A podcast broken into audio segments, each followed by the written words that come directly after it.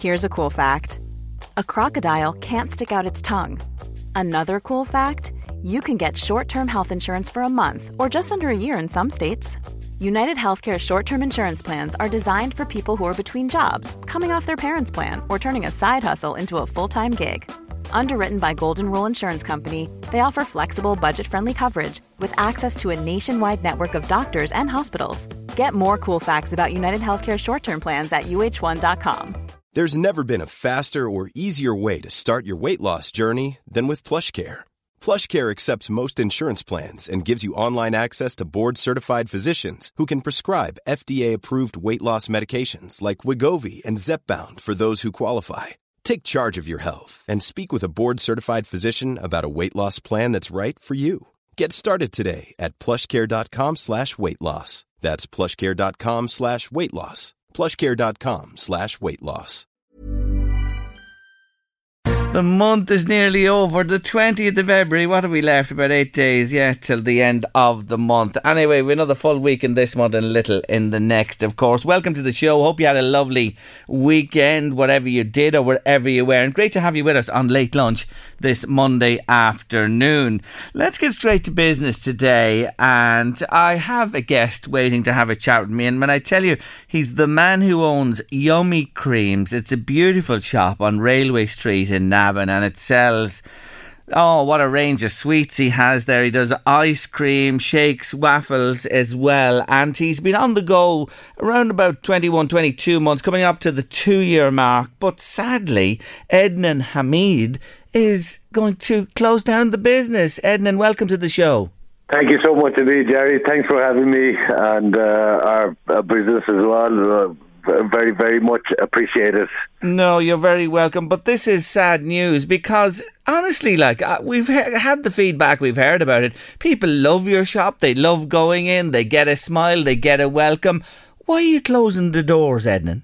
Uh, Jerry, you know what? Listen, first of all, I just want to say thank you to everyone, you know, uh, who's honestly from the heart has given us sport, given us the love and the smiles, the kids, the banter, everything. It's just been incredible.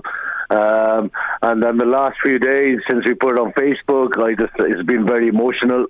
Um, I didn't realize there was so much love and uh, how much people would miss it. But look at Jerry. Uh, I'm a father. I'm a husband. I'm been through a lot, a lot, a lot of stuff in my lifetime, and uh, this is something that me and my wife did, and my beautiful three kids. Uh, we had a bit of money saved up, and we did it. We did a great job. We opened it up, blah blah blah. But unfortunately, with this, um, these regulations and these uh, bloody rates and uh, VAT and bloody bills going up, and you know what? Uh, you just say to yourself, "Why am I doing this?" You know, and nobody's giving you that break. I say, you know what, Adnan, or whatever the business is, we will give you this much time. Get your get yourself up and running, and once you're up and running, if you can sort this, this, and this out when you have a bit of money, uh, then go forward and, and and do this for us. But no, they don't give you anything. They don't give you a break. Nobody gives you a break, Jerry. You know, uh, which is very sad. So the combination of, I take it, you, you lease there, you have rates to pay, you have uh, your VAT and your taxes, you have the energy costs as well that uh, have gone through the roof, which you didn't mention at all as well. But the combination of the whole lot, it's not viable, is it anymore? Not at all, not at all. You know, because we are working day and night, uh, Jerry. You know, me my wife. Uh, my kids are here after school. It's not. Listen, last week, and and I've no shame in saying this because I know I tried. Last week on a Wednesday afternoon, after 22 months, nearly 22 months of uh, business trading, all I had was 97 cent in my business account um, after paying everything, everyone, all suppliers and bills and electricity and this and that. And I still, I'm first time ever I have been, I am not able to pay my rent.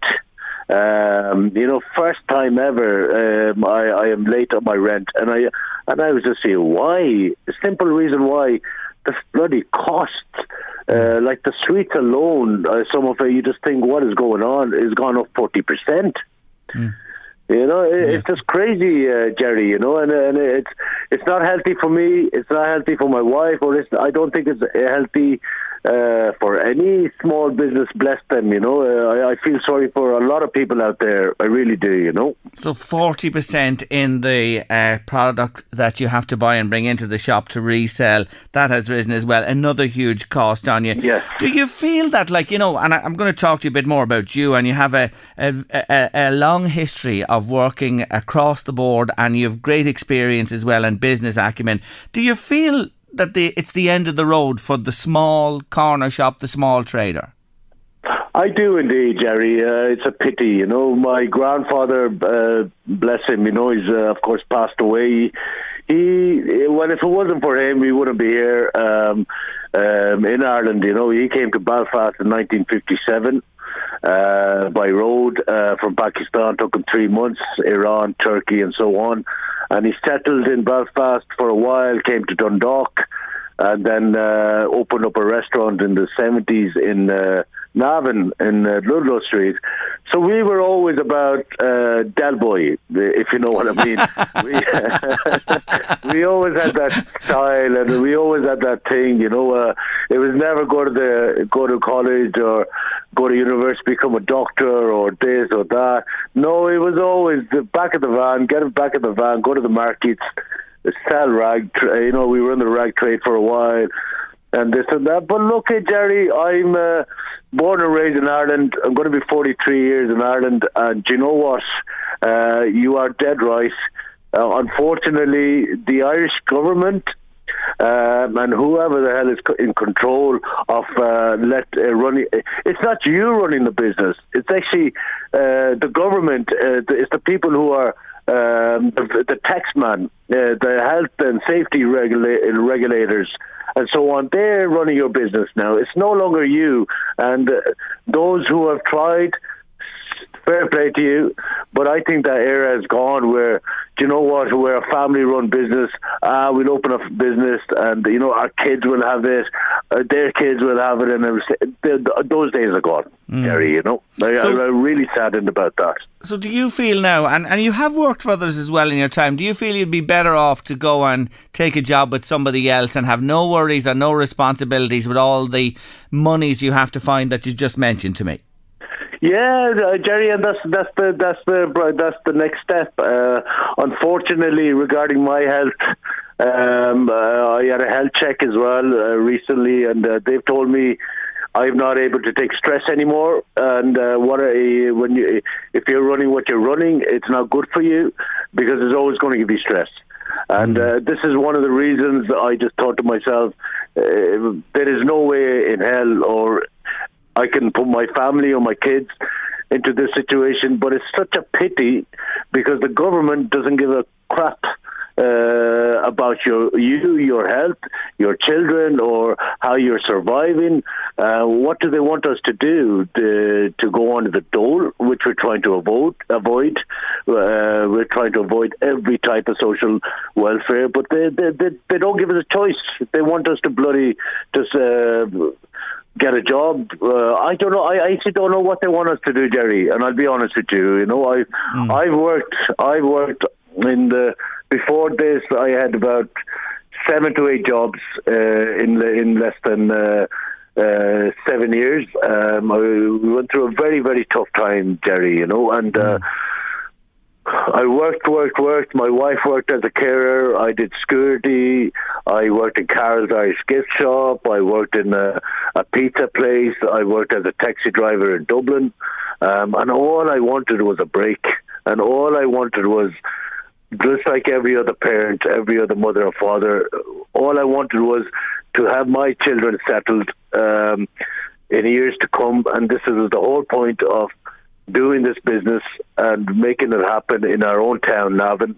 But unfortunately, the regulators and the and the, the, the, the councils and the, and the, the tax people and all these uh, they will not let you survive. I want to say this to you. I, we all hear your frustration. And look at, I want to acknowledge what you said there. You're a man and your wife has, you're not people who are afraid of work. You've worked very, very hard. And besides what you mentioned, I know you were involved in the clothing trade, uh, the food grocery trade yourself for a number of years. You ran a restaurant as well. So you're vastly experienced in this uh, whole area and you've a lot of experience. What would give you a break? Just come back to that. I want to try and get to the nub of this. What do you need? What would have enabled you to sustain the business and continue? What was the biggest asking? Like, let's, it, energy is one. We know that. The cost of your produce that you have to buy in, 40%. What other breaks would have helped you? Gary, do you know what? Listen, of course, the rates is a big thing. You yeah, know, uh, yeah. It, it is indeed. You know, the, like our like we're a very small business, uh, Jerry. You know, we're a very small uh, shop, and we're out of the track. And the simple reason we took this is because the rates were cheaper. Mm. right, and and, uh, and so on. Now, of course, uh, we we wanted to expand uh, and get into the food business, uh, into the hot food business, which is my passion. Mm. Um, as you said, yes, we were in the restaurant business and food business in Dublin. Uh, my brothers uh, still are, uh, but unfortunately, I'm not with the family anymore, and so on, uh, family business, and so on.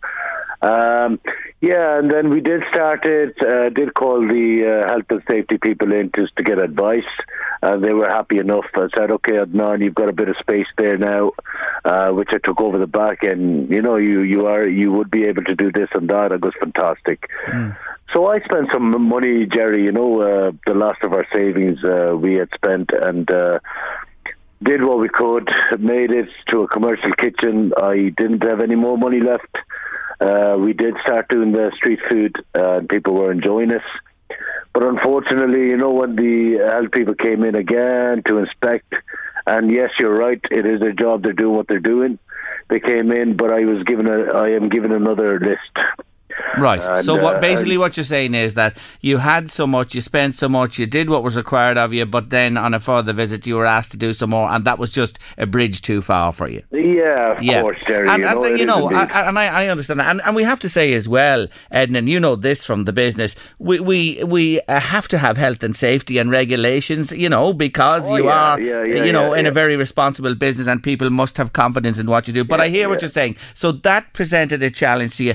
The rates are a big call, and I hear everybody talking. Rates are a huge pull on people as well. And you just mentioned the VAT there. Of course, you're always liable to the VAT man uh, once you trade as well. You think yes, there could be a, you think there could be a little more leeway there for start-up businesses? Is that it? I, I really do think so. I think they should give you a bit of a break. I really do, you know, uh, because look, listen, uh, when you're starting a business, it's either with your savings or some people do do take out loans and this and that and so on.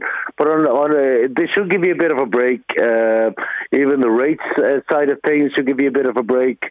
I do really think, especially in small businesses, uh, startups, they should give you uh, some type of break on on uh, VAT and taxes and this and that. Yes. But the way the country is going, Jerry, you know, and you say, listen, of course the electricity is going up. Uh, there's nothing you and I can do. Uh, we were fortunate enough to sign up a uh, contract with the electricity people uh, when we started, and we were at a unit, a fixed unit price. Mm. But now it's just come to terms where your bill was say uh, three, four hundred euros every month. Now it's just come to terms that your bill is now coming to eight, nine hundred euro, thousand euro a month. Yes. Yes. And uh, and uh, with everything else, it's very hard, you know, Jerry. Oh, of really course is. it is. Um, You know? the, the Shaffreys have been on to me to say we are going to miss Ednan and the shop awfully. We are so sad to see him closing. And if you want to say anything to Ednan today, do contact me 086 1800 658 by WhatsApp or text. You had a burglary too, had you? That didn't help. We did indeed, you know, and it was in uh, December the 7th. Uh, I believe it was, December the 7th or the 9th, and it was a Saturday morning. Uh, me and my wife came, we were here about half eight, and uh, just the front window, uh, the door window was smashed in, and there was blood there on the side, and uh, you know, it was it was it was horrible, Jerry. You know, and we weren't able to go in, Jerry. That was another thing as well. We waited on the guards. Um, and uh, after eight calls to the guards, I had enough. Uh, they wouldn't allow me in. I said, "It's my shop. I'm going to go in. I need to have a look." And uh, it was it was devastating. Um, things everywhere. Uh, freezers are open. Ice cream tubs all over the place, and you know, money was taken. My laptop was taken. Uh, waffle machine was messed up. It was just oh, there's no words, Jerry. Mm. I, I, you know, they were there till this day. You know, we we uh, we feel violated. My wife feels scared to after that to be alone here. Uh, my children, bless them, you know, they don't want to be alone here. So things that I was doing while I was leaving my wife here, I'm not able to do anymore. Yeah. Um, of course, it's it's it's a it's a scary it's a scary situation for anyone, you know, Jerry. Mm. Uh, but as as yeah. a family, as a family of uh, you mentioned your grandfather who came to Belfast first, set up in Dundalk, then the restaurant in Navan, and you are more Irish than the Irish ourselves. do you ever experience any form of racism because of the way you look? Well, Jerry, unfortunately, you do. You know, and, and I think uh, now, I think if it wasn't it wasn't for my accent, you know, uh, people do, and and you do notice this, and I bless them. You know, you do notice this when you do start talking. People look at you like. Uh, uh, you can see it in their eyes. Yes. Hold on one second. How is he speaking like this? He's you know? one of us. He's one of us, folks. And there's so many now. And look, look at that. Look at that lad. The weekend uh, yeah, setting the Irish record for athletics as well. Another one there of us. And that there message go, must you know? go out loud and clear to everybody. But as I say, your family are part and parcel of the fabric of Irish society. And um, your shop, I want to say to you again. I, have been looking at the pictures of it. It's beautiful looking on the outside. So may I say the image of it? And and we took a tour inside as well. That's virtual reality. All the sweets you stock, yeah. the beautiful range. Oh, you're going to be such a loss. You know that. Yeah, no, I, and you know what? I do know that. And then I uh, just want to say to the Safis as well. The Safis have been amazing. Like it's like uh, Safis. Uh, everybody's been so amazing, um, uh, Jerry. You know, and uh, you know them by name. Uh, they come in, they have a laugh, and you know what? I think then overall, I'm thinking to myself, shit. I'm sorry, excuse my language, but I forgot to make money. Mm. yeah, well, we, you know when you I mean? when you tell me that you look in your uh, financial situation. Look in on it the other day, and you have ninety-seven cent. Well, I think yeah. that just speaks volumes, you know. And it shows that you know people think that people in business are creaming it all over the place. It is hugely challenging for so many businesses, and you are an example of one of those. So, when are you turning the key finally? When when, when do you finish up?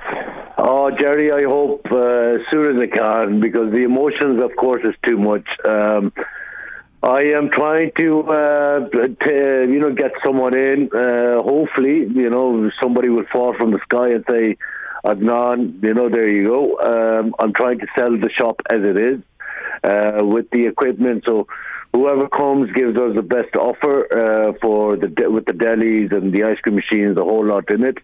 Do you know what, Jerry? I uh, I I just want to go out and I don't want to do business again, and I just want to go back to maybe doing a being a security guard or so on, and just uh, just look after my children and uh, my wife as much as I can, you know. Ah, it's understandable because they're number one in your life and you're a great yeah. man. You really are, and, and thinking of so them much. and putting yeah. them first all the way.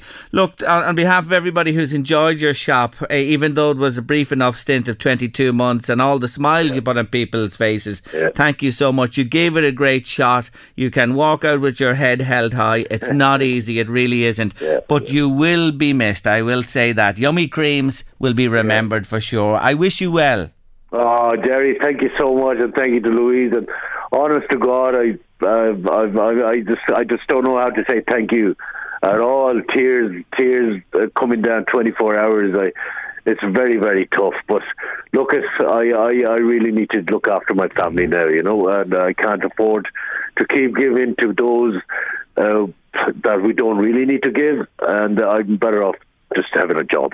Well, good luck to you, whatever you do in yeah. the future. Ednan, yeah. Hamid, and your family, thank you for yeah. joining me on the show and good luck to you. Yeah, thank you so much indeed, sir. Thank you. Take care okay. of yourself. Bye bye. Bye bye. It's. Uh, It's sad, isn't it? Yummy Creams is the shop, beautiful shop for sure. And uh, but there you go. The financial realities mean it cannot go on. And as I mentioned there to Ednan, the the corner shop, the small little local shop that many of us grew up at as well. Well, isn't the day gone? There are very few hanging on at this stage. Met Éireann meteorologist Siobhan Ryan is joining me here on late lunch after two this afternoon. You know, Louise, when Ednan said, you know, about Del Boy, mm. I, I, just thought of the programme. They always said, one day soon we'll be millionaires. And do you remember at the end, yeah. they did become millionaires, so yeah. they did. And Hopefully you'd, you'd wish it for him, wouldn't you? Well, he did say he mm. really put everything into this and he thought it was his golden ticket. But yeah. it's not, obviously. Ah, but the only thing about him is, and as he said, like Del Boy, it's in him not to give up. He'll start something else and he'll he'll keep going. Yeah, absolutely. Absolutely. He has the drive. Um, Paul Shields is on to me from the league. Oh, you of little faith. You didn't give us a chance against Man City. I was there to see you do a favour. Come on, the Forest, says Paul Shields. not Nottingham Forest, the weekend. And you know, I was despairing, as you know, about Arsenal last week. Yeah. Anyway, they beat Aston Villa in an incredible game, 4 2 in the end. And later on Saturday afternoon, Man City only drew at Nottingham Forest. Good man, Paul. We owe Forest mm. a favour for sure. I'm actually going over to see Forest and Tottenham soon in London. But I'll, t- I'll tell you a story about that another day. But anyway, not Arsenal. Uh, I'm going to see Arsenal as well. Okay. I'm going to see Arsenal and Tottenham two weeks in a row. I am. Uh, there's a story about the Tottenham thing, but anyway, I'm looking forward to it. And they're playing Forest. But uh, yeah, Arsenal back top of the league, mm. two points clear with a game in hand. Football is a funny old game, but still, there's a long way to go. I'm not convinced yet, Paul, by any means. Thanks for getting in touch with us on the show. Um, what a beautiful family in Yummy Creams. We will really miss them and their kindness. If everyone working in shops was as friendly and kind, the world would be a better place. Health and happiness to Ed and his family, says a listener. Isn't that lovely? lovely. That's how sums it up, really. It sums it? them up, and that's the esteem that they're actually held in. By the way, he does waffles. Are you getting ready to do the the oh. needful tomorrow? Don't forget. I did forget. Now, Louise, don't tell me you're buying the stuff that's ready mixed. No, don't say that. Shake. Oh, will you Poor. stop? Will oh. you stop? Pancakes are the easiest thing in the world to make. Forget about that ready mixed stuff. I'll try and make a pancake. I'm coming back to this in the show. I'm going All to right. learn you. I'm going to learn you this afternoon, I promise. I'll let you into a little secret.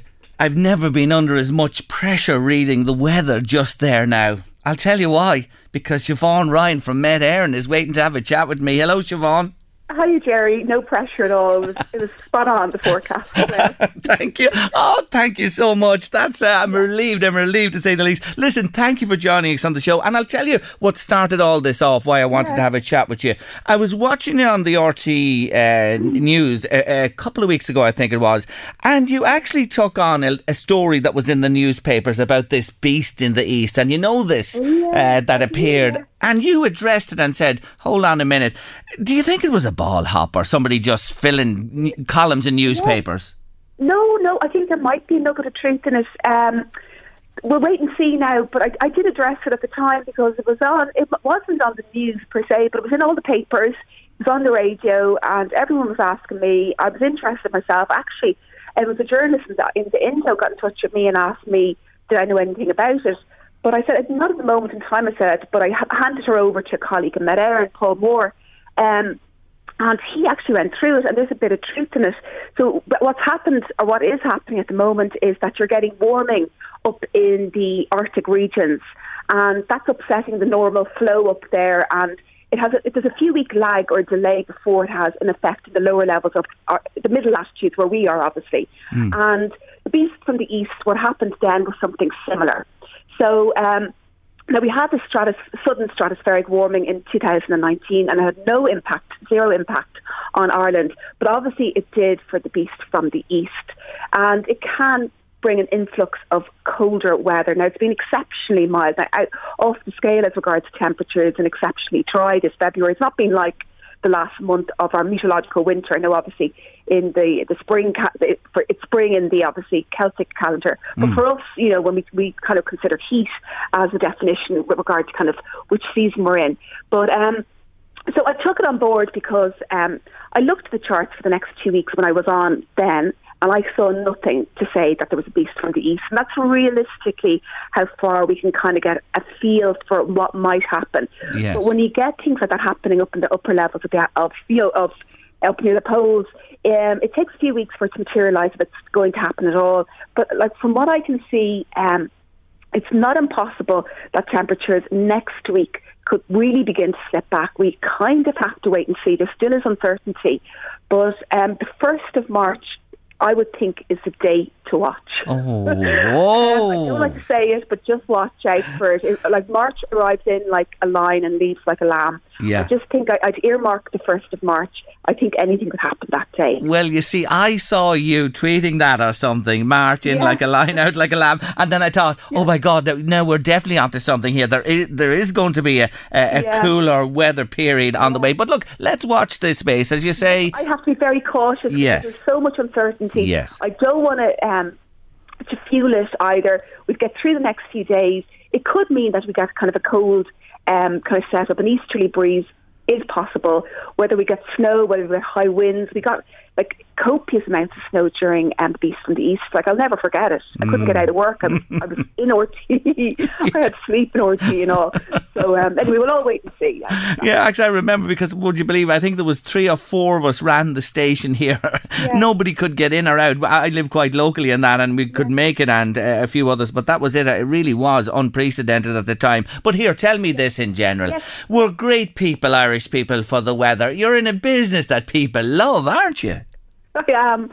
Yeah, I suppose I'm lucky that way. You know, um, I suppose, I don't know what it is or what kind of keeps Irish people so interested. Maybe it's because the weather isn't actually all that extreme that we can talk about it in a way that it doesn't. I know it affects our moods and our day to day, but n- not in the worst of ways. You know what I mean? Mm. And, and maybe we're there's kind of poets and storytellers, and we have like such lovely long summers, like the daylight hours, and I don't think we get necessarily huge extremes here, so we can afford to talk about it with ease in general. Yeah. yeah. And you know, I was going to say that to you in my lifetime, and people, you know, you do get extremes at times, but generally, Siobhan, isn't it true to say that rainfall, wind, cold, sunshine, heat, it's pretty this much the same year on year? In, in, many respects, it is. In many respects, mm. yeah. Like I mean, it has got warmer, that's for sure. Yeah. There's less frost at night. Um, I, I kind of love the cold weather, I have to say personally. If there's just some ornamental snow, that'll do me. I don't want loads of snow. But I love the cold, frosty mornings when there's no wind.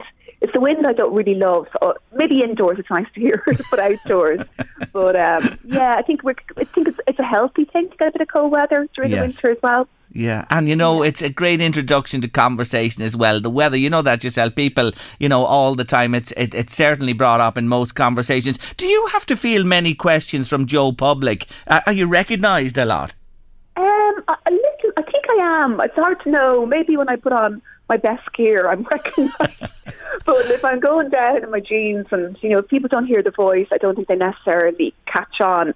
Um, but you'd be surprised. Uh, you really would be surprised. Some people kind of um, take me by surprise who recognises me, like clearly people who haven't lived in Ireland for a long time and who've come here, have sought refuge, or who've moved over, kind of might recognise me. So you can't take for granted it's your typical Irish person who watches the weather. Actually, lots of people take me by surprise. It's sometimes, but maybe they maybe they're like more cool about coming up and saying hello. But like most people are, are very pleasant if they do recognise me and you know, we're all people at the end of the day. Suppose everybody feels recognisable these days with social media. That's true. it is true. Yeah. But look at you prominent with your colleagues there on, you know, on the main bulletins through the day and in the evenings and on radio as well. But when you mentioned there, like you're out and about it and, and your days off or weekends or whatever, and sure people wouldn't copy at all. What about the outfits on, on uh, when, especially when you're on television? Is, is that a challenge, or, or, you know, to to look as you wish and what you think will suit the situation. I know, I know. They're they're they're very they're very good in RTÉ. They kind of let you kind of adapt to your own style. Um, to be honest, um, yeah, I suppose I suppose you know we get a small budget each year. We kind of make that work, and then I might introduce some of my own clothes and I mix it up. And but I suppose there's no, there isn't a huge pressure, but I suppose you have to iron your clothes the night before that kind of thing and be prepared and have something separate with you in case something happens to the outfit you're wearing, um, and something that's easy to, to work in and to present in. So um, you're kind of wiring up mics, you know, and stuff like that. And obviously, the shot isn't actually a full shot; it's a three quarter length shot. So if it was a, if it was top to toe, I think I would wear slightly different clothes because you never see the shoes. So certain things don't actually work in that format. Um, you may not think it, but mm. they actually don't look all that well. So as a result, I think the best kind of look generally is something quite plain. Well, I don't know if I'm going to wear something all that plain tonight, but like you know, not not something not overly fussy yes. kind of works, particularly when you've got all the background graphics. Yeah, yeah. And you know, I don't have to remind you, sure, Jean Byrne was a legend. Everybody was watching to see what Jean was wearing. She was big all, yeah. topic of conversation. You know that Quite yourself. individual, yeah. No, yes. I'm, still, I'm still good friends with her. So Are you? Great. Over Christmas for a nice. Ah, lovely, lovely, um, lovely. lovely lady. Absolutely. Lady. Yeah. But you know, you all have your own personality personalities and persona. You know that, Siobhan? Like we watch you and we look who winks or who does a little nod. You know what I'm talking about? And I know.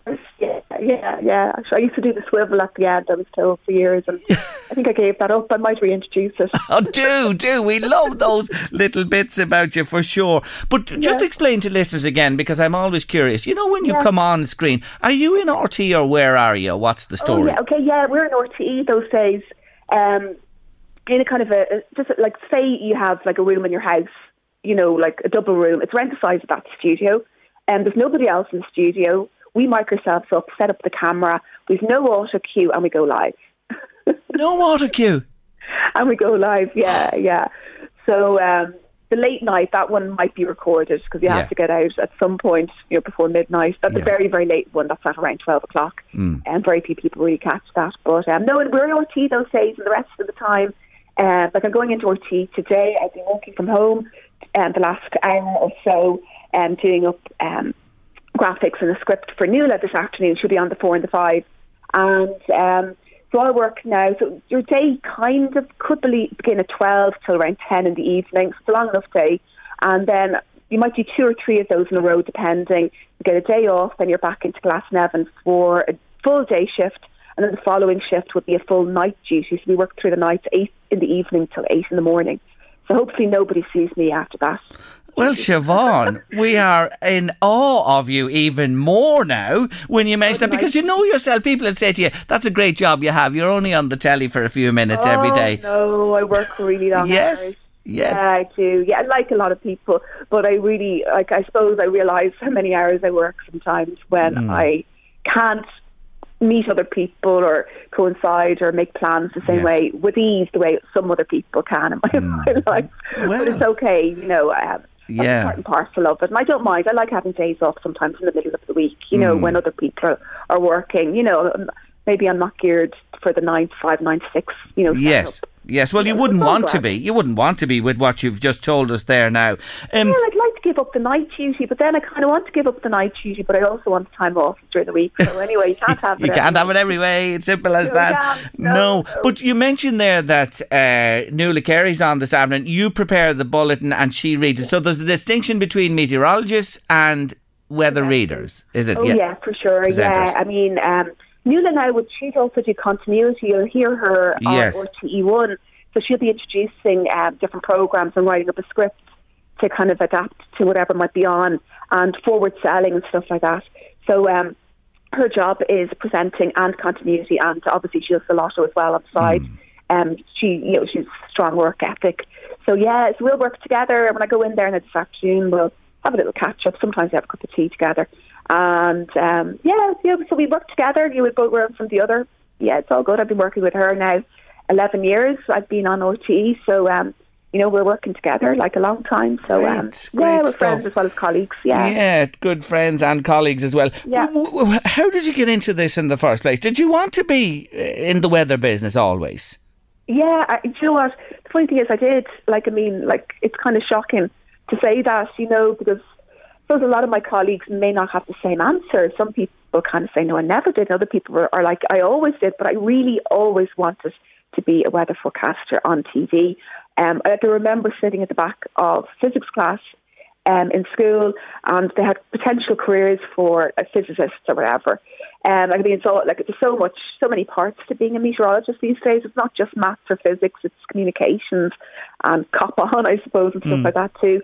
But I remember circling meteorologists, and I said, "I'm going to do TV or weather." I felt it's just a, like you said there, it's the part that it's everybody's story that I like, and the one part of the world we definitely all share and affects us all equally. So yeah, I always did actually. It's, it's a weird one. I always wanted to do what I'm doing. And obviously, uh, you mentioned all the skills, well, the, the, the, education and the knowledge, of course, and the other skills that come into play now. But going back yeah. to that uh, point you made earlier, no auto cue and you're standing in front of the camera, you obviously have to have a great uh, memory as well to memorise the whole thing. Oh, yeah, school teaches that part. write out a hundred times.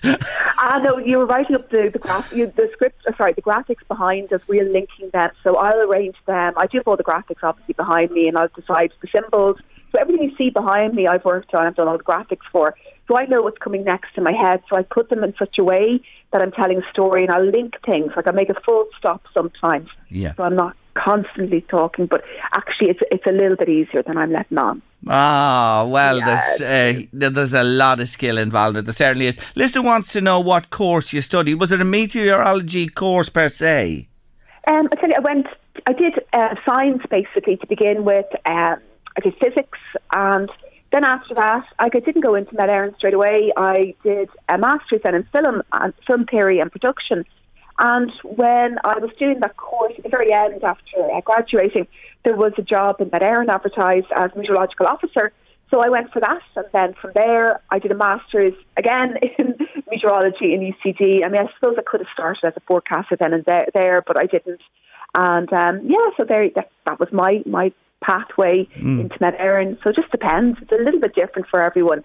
But the overarching thing is kind of mathsy physics and maybe some communications as well and it was always your dream and you're working your dream job now. Isn't that just fantastic? Yeah, it is. It's great. Mm. But listen, it's a brilliant thing. Sometimes you could be limited saying that's the only thing I want to do. To be honest, I'm very interested in lots of things, you know, and if it hadn't worked out, I'm sure I'd be happy doing something else. But sure, it's, it's brilliant anyway. Like, yeah, so I'm delighted, yeah. Do you remember your first ever broadcast?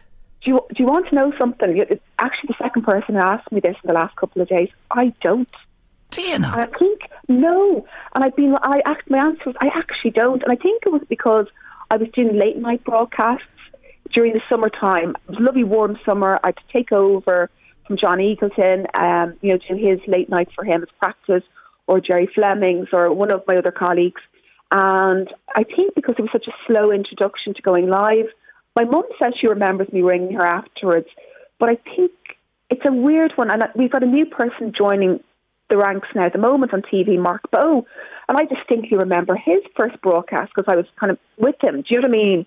Helping yeah. him and giving him all the courage in the world and, you know, all the above. Uh, but it's a weird, I do remember the whole time frame around it. I've got, it's, it's very strange that I don't really remember it. I well, think I just wanted to get through it. And it went grand. Yeah. I, I remember the aftermath of it. Um, I remember I was wearing a pink dress. You know, I remember it was summertime. Um, but doing it itself, I don't really remember mm. it quite as clearly as I would others. You know, for other people's first broadcast, it's yes. a funny one. Funny, yeah. I can't really answer that the way you think the answer well, would be. Well, look, you've answered it honestly, so you yeah. have, and look at all yeah. the broadcasts you've done ever since. So and you're on the. I remember so many. I think it was just um, I think I was just glad to get through it, you know. Yeah. It was, such, it was such a big deal. Like I remember, you know, the beginning and the end, and but in, the, in between, I remember just kind of getting through it, and I suppose I was just focusing on the weather. Yeah, and yeah. before we finish, I have to ask you this one: yeah. in all the broadcasts you've done, does yeah. any one in particular stand out? A, a weather incident? Um, well, I suppose the beast from the east, if I be really honest. Mm. Where I used I used it there earlier, the word copious. I was like, how am I going to get a word in that really explains loads and loads of snow? And um, yeah, that one in particular, all during that um, episode, um, during the Beast from the East, I was doing non-stop updates during the afternoon, and I just found it really thrilling. Other broadcasts, um, I really enjoy are like hot summer's days because I love really getting the temperature bang on. Um, because there's so much you have to do in a day that during hot weather, you can. I think it's very doable to get the weather bang on. You know, because things are aren't moving around as quickly, and you know. But um, yeah, a lot of the, the warm weather, you know, I quite enjoy. I kind of get excited by that. Good, don't we all, yeah, Siobhan? We all. Well, look at you're so kind to join us. It is a working day for you, and uh, I hope we haven't put the markers on another beast from the east. But let's see what happens well, after. I've earmarked the first of March. there you go. Yeah, we'll okay, be we'll be watching out with interest. Thank you so much. I really enjoyed our conversation. Take care. Take care of yourself. Bye bye. Bye bye. That's Siobhan Ryan, there, meteorologist with Met Éireann.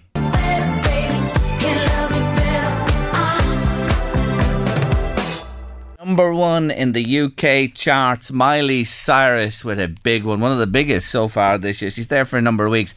Will she still be at number one when the new chart comes out this week? Because it's looking like Pink's new one may knock Miley off top spot. That's the. Uh, surmising of many involved in the charts as well that Pink may come in at number one, but we'll see when the charts come out this week. Uh, Pinergy, electricity, Louise. Who do you get your electricity from? I see Pinergy has announced the first drop in electricity prices. It's been up, up, up all the way. 7% reduction. Is that.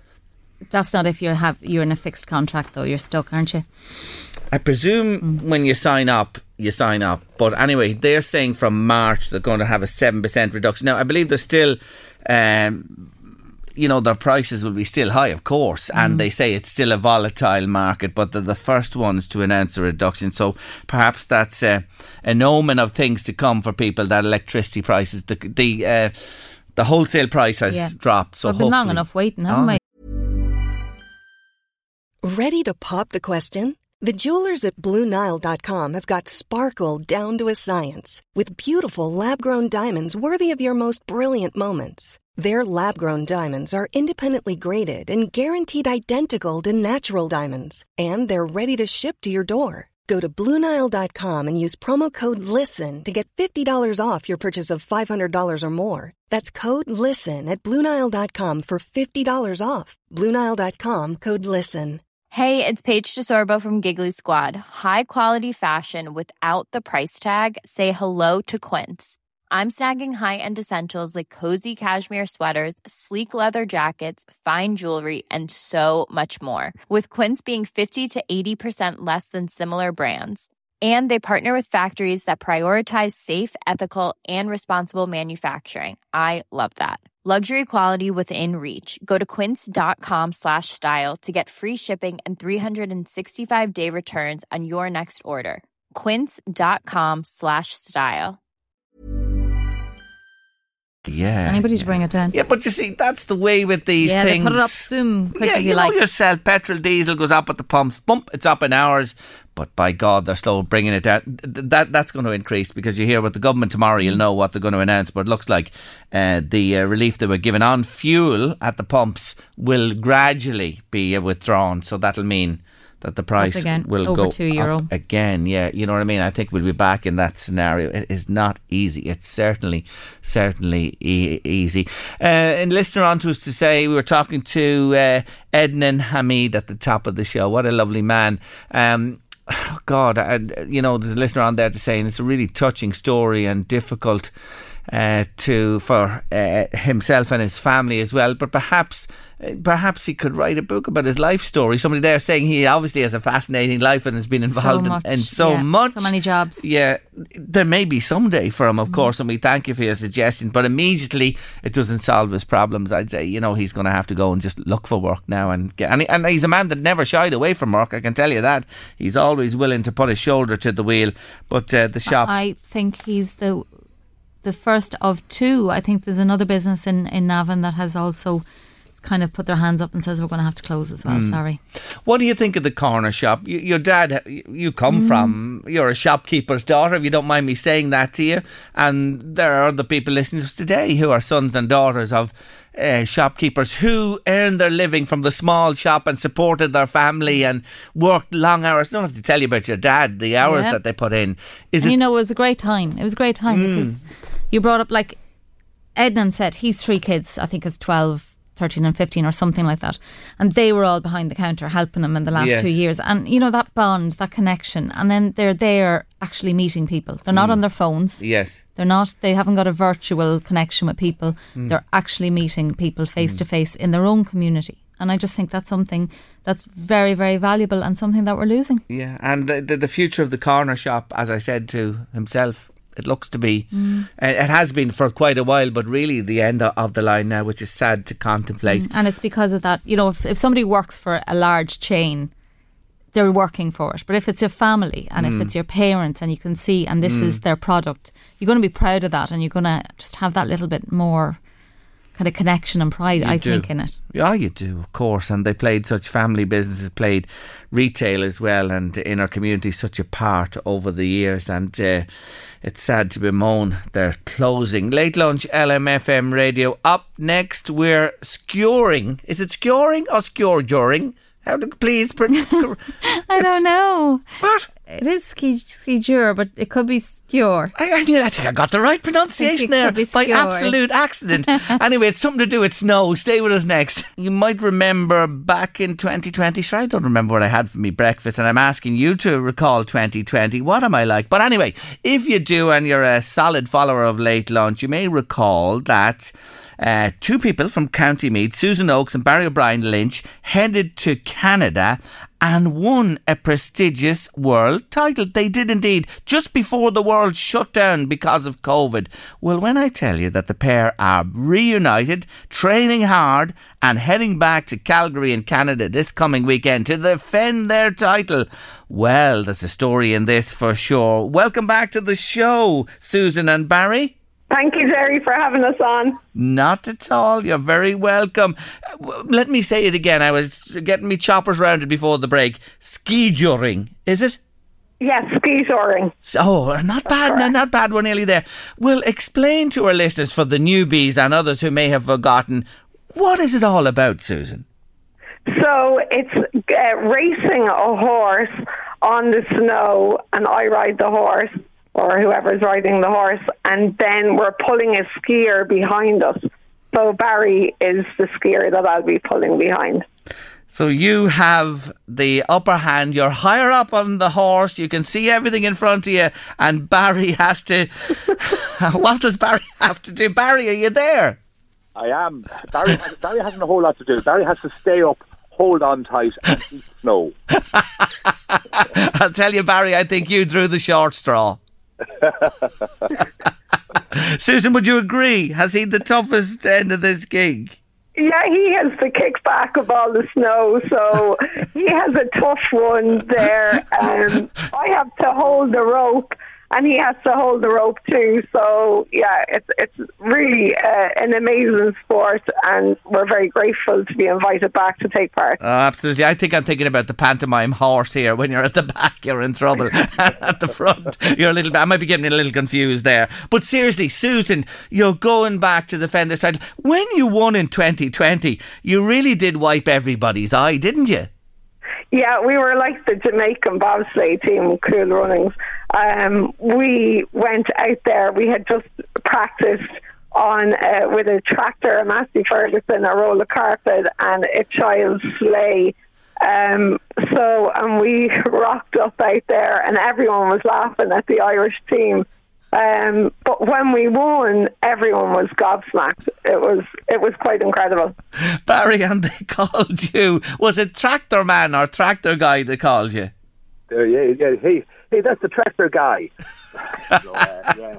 There, there, was a, there was a, we, we somebody done a little video of us and we, we posted up onto the ski tour um, onto their Instagram page and sure, it, it took off from there. They couldn't believe uh, that for them it's alien not, not to have snow in winter. They couldn't believe that we don't have snow, mm. and they couldn't get their heads around not being able to train. And anyway, we had to come up with with some sort of a, a way to try and experience the, the pull of, of a horse going, you know, from a standing start to go to full gallop, and how that transfers into uh, getting the inertia, getting getting moving on the skis, just to get that first initial pull, yeah, uh, and experience that, and and find out how deep you have to sit, or should you stand up straight, or just try and play around with it um, mm. to see what's what's the best position to get moving on. But here's the thing, Barry. This time, I believe you've adjusted your training slightly. You've modified. What have you done? Well, what, what we did this time was because uh, now we went out there and did it, so we realised that, that the pull isn't hard. When the skis are on the snow, you, you, it, it actually you can glide quite quickly. So you just once you take that first initial pull, so um, basically it was just just all about uh, trying to figure out what way Susan can get balance as well, because she has a lot to do with the rope as well. She used to steer the horse with one hand, and she used to take the rope onto the pommel of the saddle. And so we said, right, what we'll do is we'll just uh, we'll cable tie a couple of skateboards onto skis and uh, get practicing that way. So we were bouncing up and down the avenue here. Um, with our with our skateboards and the horse. I don't mean to laugh, but did anyone video it? Have you have you taken a video of this training? Oh, I'd say that a few people videoed it at this stage. Great. I think that people people passing up the road see it, and I think they start taking videos. What is this pair at? What is going on? Have they lost the run of themselves? Susan Oakes and Barry O'Brien Lynch. What is going on there at all? Oh, but Su- go on think they're used to it. Oh, at this stage, by this stage, they are. They are, of course. But anyway, you've adjusted your training. Susan, this time around, you know, th- there's a, a, bigger entry. There are more people have entered this because this is a growing sport, we have to say, in North America and Canada. Does it, you know, when you you're the champions, you're up there to be shot down. You realise that, Susan? Yeah, we do indeed. Um, I'm going to go a day earlier so that I can. I have a different horse this year to ride. So I want to get there and instill in her that she's the best horse there. So that's really important for me. And also, I'm not used to riding on snow only that one time. So again, I need to get my act together and get it focused and be really prepared for next Saturday because the competition is going to be fierce and we want to go back and defend our title. Yeah. When you say you want to get into the horse's head, so there's a horse over there that you've sourced that uh, going to be your horse for the duration of the competition. What do you mean by that? Can you, you know, you're a horsewoman all your life. Do you, you can do this. You can get into the horse's head. Yeah, I well, I believe I can. I yeah. have to make a connection with the horse and instill in her that she's the best horse there. So I have to ride her with uh, unbelievable confidence so that she can perform to the best she to her ability. Yeah. What about the course, Susan? What are you talking about? It's are you going back into the two point five furlong sprint? That's that's the one. That's the category you're champions of. Yeah. So the sprint race is yeah the two point five furlong or like two and a half furlongs sprint race, so that's on the, in a straight line. Right. And I'm riding um, a quarter horse, so they're famous for running over a quarter mile. Um, the power of the takeoff and their speed over that distance is incredible. Mm. Um, so I look forward to the sprint race. Then we have an obstacle race. We have an alpine lounge race, um, a long jump race, and yeah, a relay race. Okay, and are oh, they yeah, are they all races. individual events, or do they come together to create an overall champion? So, I the way it is, there's a few. There will be teams that will do the whole five. Yeah. So they're individual races, but then there's an overall. Okay. Okay, so you can win a title within each of those categories and then be yeah. crowned overall winner as well. Barry, I'm just thinking there, the, the, the, sprint is fine, you know what I mean? Because for our listeners today, if you just picture water skiing, we have the boat in front and the guy behind on the skis. It's a version of this, but with a horse and you at the back on skis on snow.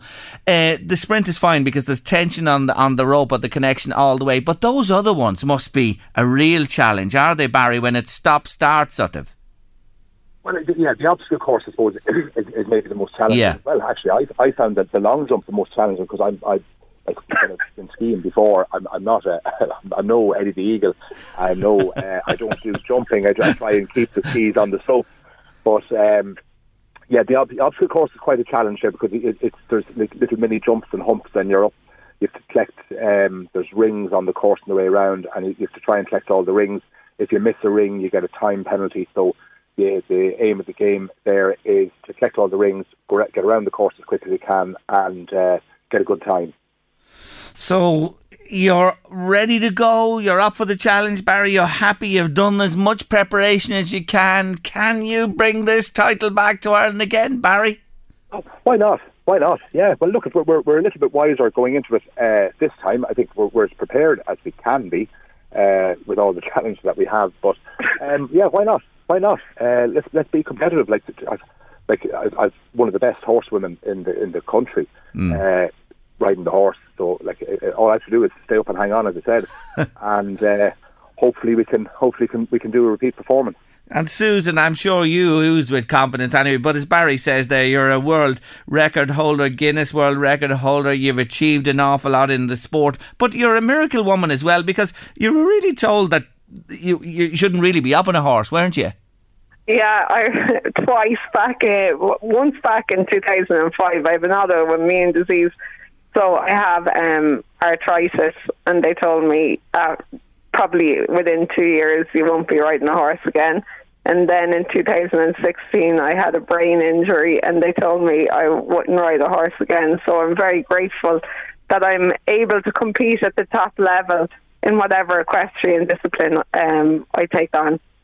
So you're wearing the green of gold of Meath, both of you, and the green of Ireland, and you go with confidence, and you are the champions. Oh, wouldn't it be great, Susan? Come on, to win it again. Wouldn't it be something yeah. else? Oh, it's it really unbelievable. Like it's amazing even to think of to, that we're taking part in such a a, a crazy uh, sport. Um, and now to go back and hopefully regain our title. Oh, I just hope you do. So you're going out a day ahead of uh, Barry, and you're following on then, Barry. Yes, Susan flies on Wednesday and I, I fly on Thursday. So uh, uh, great. And the event, Susan, is when? Is it Saturday or Sunday next weekend? Yeah, it's Saturday, Saturday, all day Saturday. The races are all on the Saturday. Yeah, it must be beautiful over there with all the snow and Calgary. It's a lovely part of the world, isn't it? Yeah, it's a fa- oh, it's absolutely fabulous. Like I've been lucky enough to, to be over to ride in the Calgary Stampede during the summer, and now to go back to take part in the ski tour during the winter and see all the snow. Well, look at you're great folk, and uh, you've worked hard for this. We wish you well, and we'll be keeping a good eye on Saturday to see how you get on. And I wish you all the very best, and I do hope you bring back the bacon. Good luck to you both, Susan Oakes and Barry O'Brien Lynch. Thank you very much. Not at all. Take care, Barry. Thanks for joining me today. Bye bye. What a wonderful couple they are. They really are fantastic indeed. Now, I forgot to do something that I'm going to do now and see can you help me with it. Uh, we do on Mondays on the show our misplaced pronunciation, and I'm going to give it to you now. Are you ready? Listen up. Can you pronounce this place? It's in County Meath this week. I'm going to spell it for you. Let's see, can you give this one a go for us? Are you ready? S T A H O L M O G. That's the place name that people mispronounce. Mispronounce. Uh, it's not easy to get your choppers round. Here we go again. Will I spell it for you? It's a place in County Meath. It's our Monday misplaced pronunciation on late lunch. Have a listen. S T A H O L M O G. How do you say that word? S T A H O L M O G. It's in County Meath. Please pronounce it for me. WhatsApp me now. Send us in a wee voicer. 086 1800 658. Will you send it in to me? Send me in. Pronounce it for me. Is there anyone out there listening to us today in S T A H O L M O G. If you are, let us know too, because you will know how to say it. But it's not easy to say that place name in County Meath. Come on, let's be hearing from you. 086 1800 658. WhatsApp a voice or to us, and we'll see how you get on. I'll read this message that's just arrived in by WhatsApp. Hi, Jerry. Love listening to your show. I just wanted to highlight a difficulty uh, we've had for the past 10 days. My 22 year old went to A&E in Drogheda, sat for 24 hours with numbness down her right side, got to see the doctor. Bloods were taken and all perfect, but on a referral letter it said urgent bloods and lower lumbar scan. The A&E doc said your bloods are fine, perfect, you can go home. We have private health, so we rang the Swift Care and they said you're welcome to come uh, up to uh, see us, but the doctor there would more than likely send you back to Drogheda for an MRI. So here we are, 10 days later, nothing happening, and that numbness is still there. Rang our own doctor this morning and she said you may go to Beaumont to see the consultant, but that's not until March the 14th. That's quite a while away. My daughter is in her last five months teaching, uh, going to secondary school this morning, uh, still numb. I don't know, Jerry, what to do. Uh, as bringing her back uh, to go in there and sit waiting. She can't miss any more days as uh, she has inspectors coming to her school to assess her. So it's difficult for her to miss time from school. Just wanted to highlight what's going on. Thanks, Jerry. That comes in from Mary, a worried mum. I can understand why you're worried, and I'd be truly concerned about the situation there. And to be honest with you, I wouldn't accept not uh, being examined thoroughly and fully now.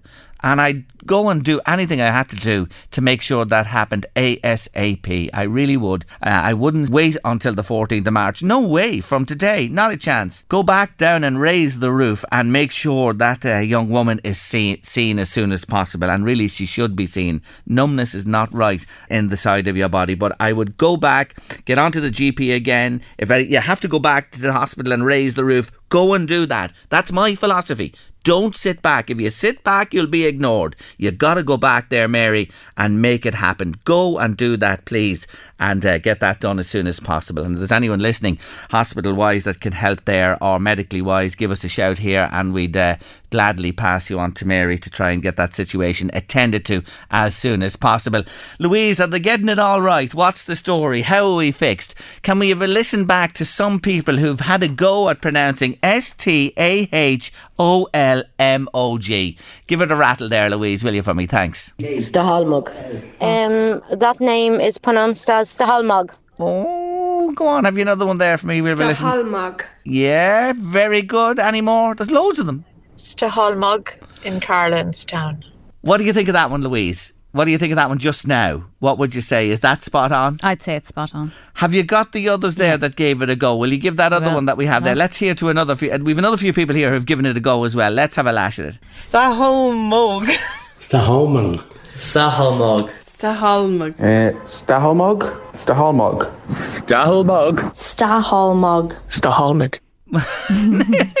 There's a mix in there, isn't there? Yeah, I There's think some it's where you put the stresses on the. Uh, yeah, where you put it on it. Uh, but you'd have to say that's still coming into me there. So, You're so I've- kind. yeah. Thanks to everybody who sent in there. Most what we've just been getting the last few minutes as well have been on the on the money, haven't they? They have. They have. Been. I don't think I've come across in the last few minutes anybody that's wrong. Oh, isn't that really Mm-hmm. good? So go on, you pronounce it as a Meath woman for me. I would have said Stahalmog. Can I say it? Mm-hmm. Stahalmog. Stahalmog. Am I all right? Am I all right with that? Stahalmog. You, pronounce the hall, is it? Yeah, I, I would anyway. Let me say it again. Stahalmog. Yeah, Is that better? I would say that. I'm getting nearer. So it's I might be wrong, but I would say that's the right way to do it. How we doing? Anyone out there living in Stahalmog or Stahalmog or Sta- whatever you like to? I'm sure they get some weird pronunciations when people call. Where is it? Near if you go There's a shop and a petrol station. Is that it? Yeah. So if I go to Slane and I swing right at the castle gates and then swing left for Kilberry Cross, do I go to Kilberry Cross? Yes, go through Kilberry go through Cross. Kilberry Cross. Heading for Kells. Yeah. Yeah. Yeah, and it's out there, is it? Yeah. On the right hand the side. Is it that little uh, I think it's kind of between Kells and more so between Kells and Oristown. Right, there you go. There. Stahalmog. Oh, I think I have it now. Stahalmog. I, I think I'll get. I'll think I'll pass me exam on, on that one there. we'll have to get it. Like they're they're getting too good for us, Terry. They're getting too good. We'll We're not to foxing them. find no. a really Oh, we'll find another place. one. We'll find another difficult place na- name for you next Monday and, and really test your metal with that one there. But uh, yeah, they're coming in. Do you want to try another one there? Do we just see is there anyone in the just in the last few there that have come in? Do you want to Mhm. click one there and see? Can we have a listen? Are we on the ball? Let's I'll go. try this one. Stahalmok is the name on the radio show today. Thank you. and, and that lady, or, gentleman there, whoever it is, said to us, uh, Stahalmog, with the hol as well, pronouncing the H O L in it as well. So you're right, Louise, there. You see, local knowledge in the Royal County, that's uh, what uh, makes all the difference. So today on Late Lunch, our misplaced nunciation, S T A H O L M O G, is Stahalmog to get it 100% right. Hi, Louise.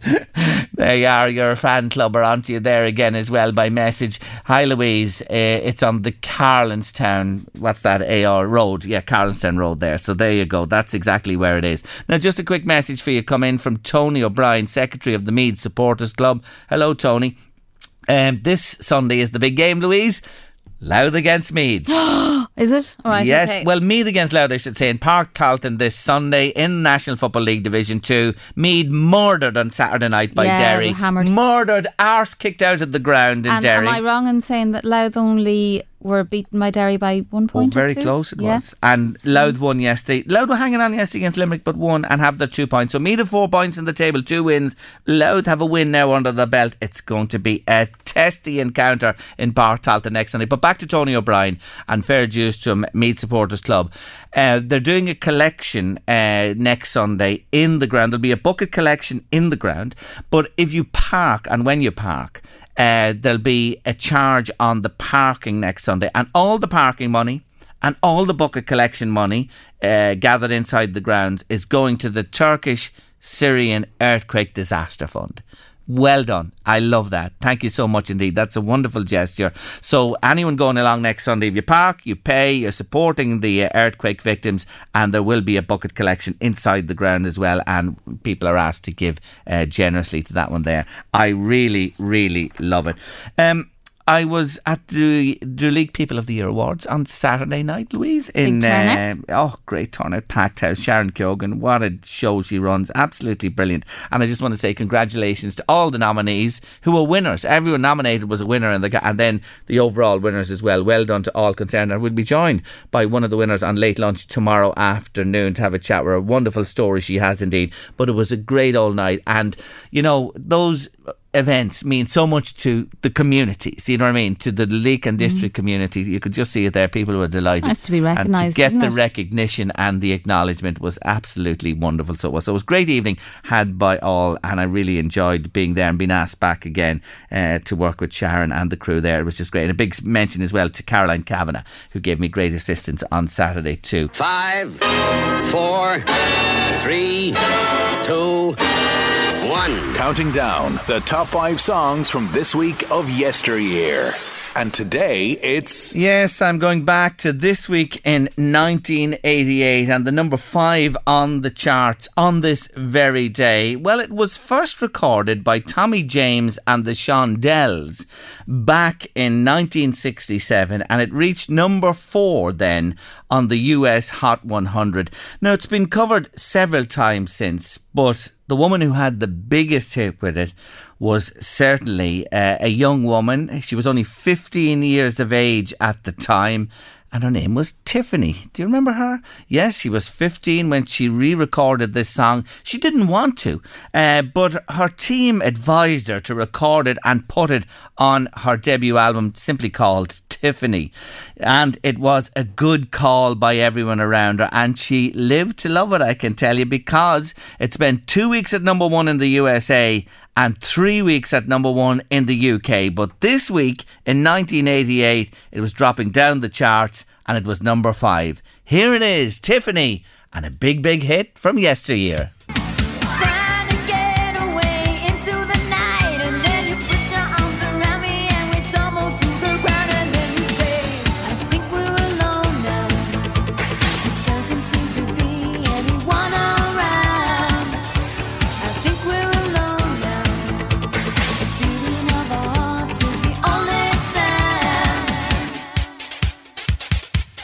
Number five in my top five countdown this week from 1988.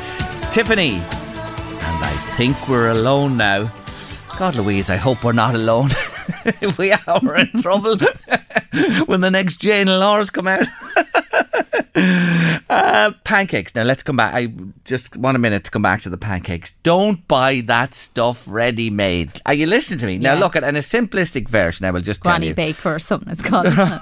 Can't remember the name. Listen, two eggs. All right. Two eggs for five people. Well, no. If you're doing fi- half a dozen eggs, then Okay. six eggs, about a pint and a half of liquid you need, which would be a pint of milk and say a half a pint of water, right? So roughly, I'm only giving you roughly here. Mm-hmm. Good pinch of salt in there as well, and then flour, plenty of flour. I'll go back. I'll tell you the, the ingredients this evening. I'll pass them to you. Lots of flour. So what you do is then put your flour in the bowl. Fire your eggs in, whip them all together. It's a bit sticky. It's very sticky when you do that. And then gradually add the liquid slowly and you'll get it into a nice consistency. Then your bit of salt in and let it rest. You don't, overnight, I'm not mad about overnight, but if you left it for 20 minutes, half an hour, it's grand and give it another stir again. Out with the pan up to high heat, a little butter, just coat the pan only slightly with the butter, right? And nearly wipe it with a tissue and lower the heat to medium and just get a ladle and ladle on, you know, an, an average size pan, a ladle, and it'll be a nice thin pancake and leave it for a few minutes and then flip it. And it's cooked on both sides. Now, the first. You do them in the air fryer. no. No. Or, or in the oven. The air fryer, no. you can do everything in an air fryer can't cook pancakes okay. unless you buy that bullshit that's ready made in, t- something else. But anyway, I'll reheat them. Anyway, the first pancake is always a disaster. Right. Remember that. The fir- I don't know why it is. I want somebody to tell me that. But the first pancake is never right. But then when you settle in on the medium heat, you just work away with them. What's your favourite topping? Oh, uh, lemon and sugar. Me too.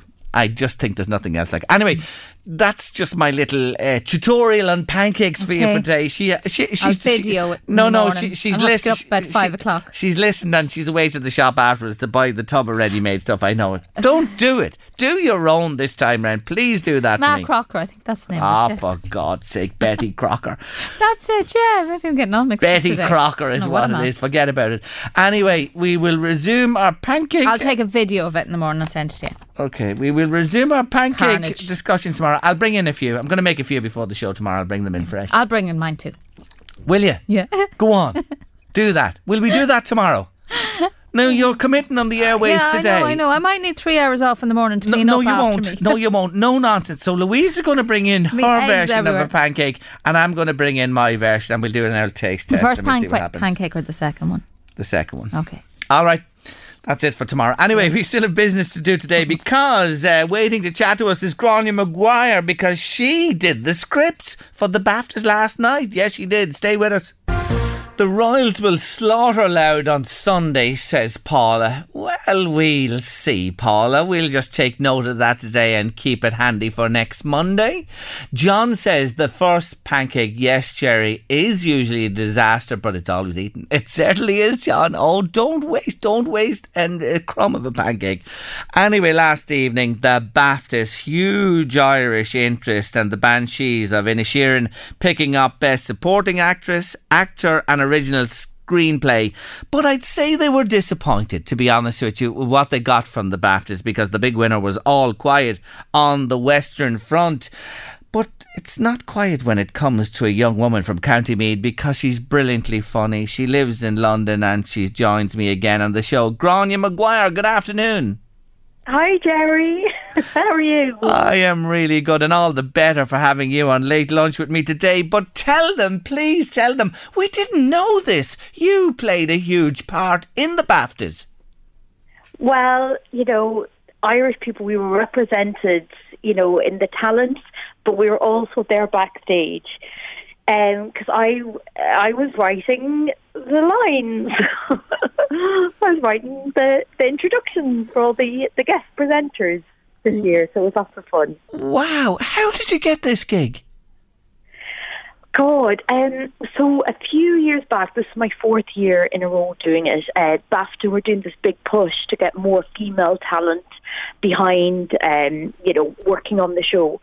And I'm very good friends with this incredible Irish comedy writer and actor called Brona Titley, and she put my name forward for it. And I started writing on it, and they have so far been able to get rid of me. So brilliant. Why would they get rid of a talent like you when we listen to the people presenting and they they just do a great job, but yet it's you that have fed those words into them. So, um, Mr. Grant was reading your scripts. Well, no. So, uh, Richie Grant's the host script that's written by sort of a separate team. So that this year was written by this, these comedy writers called the Dawson Brothers. Okay. when Jamie Lee Curtis or ah um, yes Blanchett and um, you know Brian Cox when they come out to present the different categories. Okay. You know that somebody has to write their bits, and that that's my job for the evening. Good on you. So, but, but then you're involved from the start to the finish of the show because with every award, the, there's one or two come out to present. It's you. They're your lines that you've written for them. And of course, in those lines, there's a serious side to the lines as well, but they always like to have a little quip and a little bit of a dig, maybe, or a bit of fun. That's you, Gráinne Maguire. It is. It's a, it's like it's a long process because you know weeks before the show actually starts, you you kind of find out okay this actor is going to present this award but yeah. then it changes quite a bit so you, you kind of on the day itself you're just sort of tweaking and making sure that everybody has their lines and is happy with their lines and you know that everything goes as planned so you have to be on the ball, in other words, you're saying to me, even though you might prepare in advance and put some uh, words together, it's always can be tweaked when you come nearer to the day itself. God, it's um, it's a big job, isn't it? Every year, like looking after all the presenters of awards. And I'll tell you one thing. You're doing a fine job. I'm not surprised you're back. You know, four years in a row, and you'll be back again next year, I'm sure.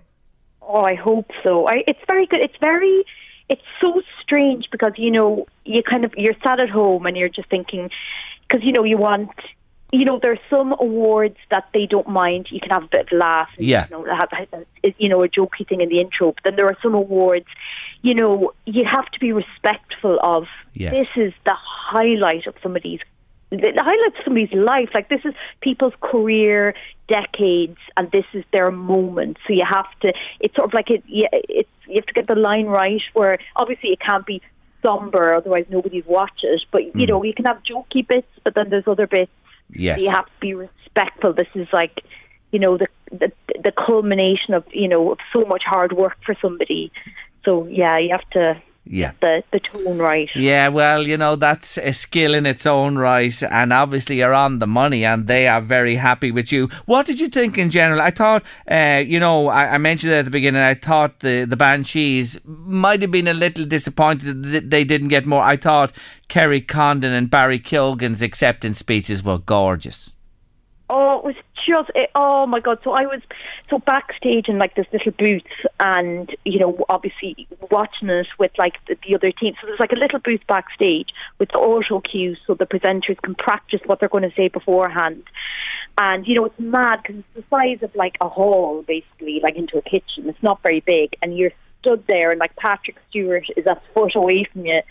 And all while this was going on, I was like watching the awards, and every time you know, an Irish person would, I'd be shouting at the top of my voice and then be like, you know, you're not supposed to be like like you care either way who wins. But I could, I was so happy, and I just, it was so fabulous to see Kerry and to see um, Barry get the awards, and you know, like I mean, it's the BAFTAs and it's you know British films, and they tend to kind of like more traditional stuff like war films and stuff like that. Yeah. It's just the flavour of, you know, what they I I think that they like. But I just think the fact that they did so well and they were so you could hear, you know, when any of the Banshee um, nominees were announced, there was such a big roar from the audience. Mm. There was such like goodwill for the film and yes. it was you know, you could tell how how respected the, what they made was by everybody else in the industry. So it was really, I felt really happy for them. Yeah, and I think then, you know, when you do reflect on All Quiet in the West in front of marvellous film as well, foreign movie, uh, and the theme it dealt with, uh, no surprise that it came out with seven awards last night. And of course, Oscars to come now, and let's see how the Banshee fares there. It's in the mix uh, yet again. The theatre, uh, of course, Prince William was there and his wife and all the dignitaries. Oh God, the glamour and glitz. It must be something else, Gráinne? It's just, you know, it's fabulous. It's it's it's a lot of hard work, and loads of people are, you know, behind the scenes for weeks and weeks and weeks.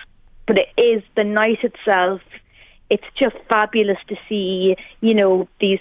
It's just so surreal to be standing like a few feet away from Cate Blanchett or Catherine Zeta-Jones. You're just like, oh my god, and it's just it's just so gorgeous because I just think I know like there's a lot of like things going on in the world that you know are dreadful, and it's good that you know that you think about it, and you know you want to, you know, there's a lot of, of things going on, but it's I think moments like BAFTA Film Awards and stuff, you need that as well. It just you just kind of you have to have that as well. Yes. And I just think it's it's sometimes it's just nice to see really talented, gorgeous people in nice dresses having a nice time.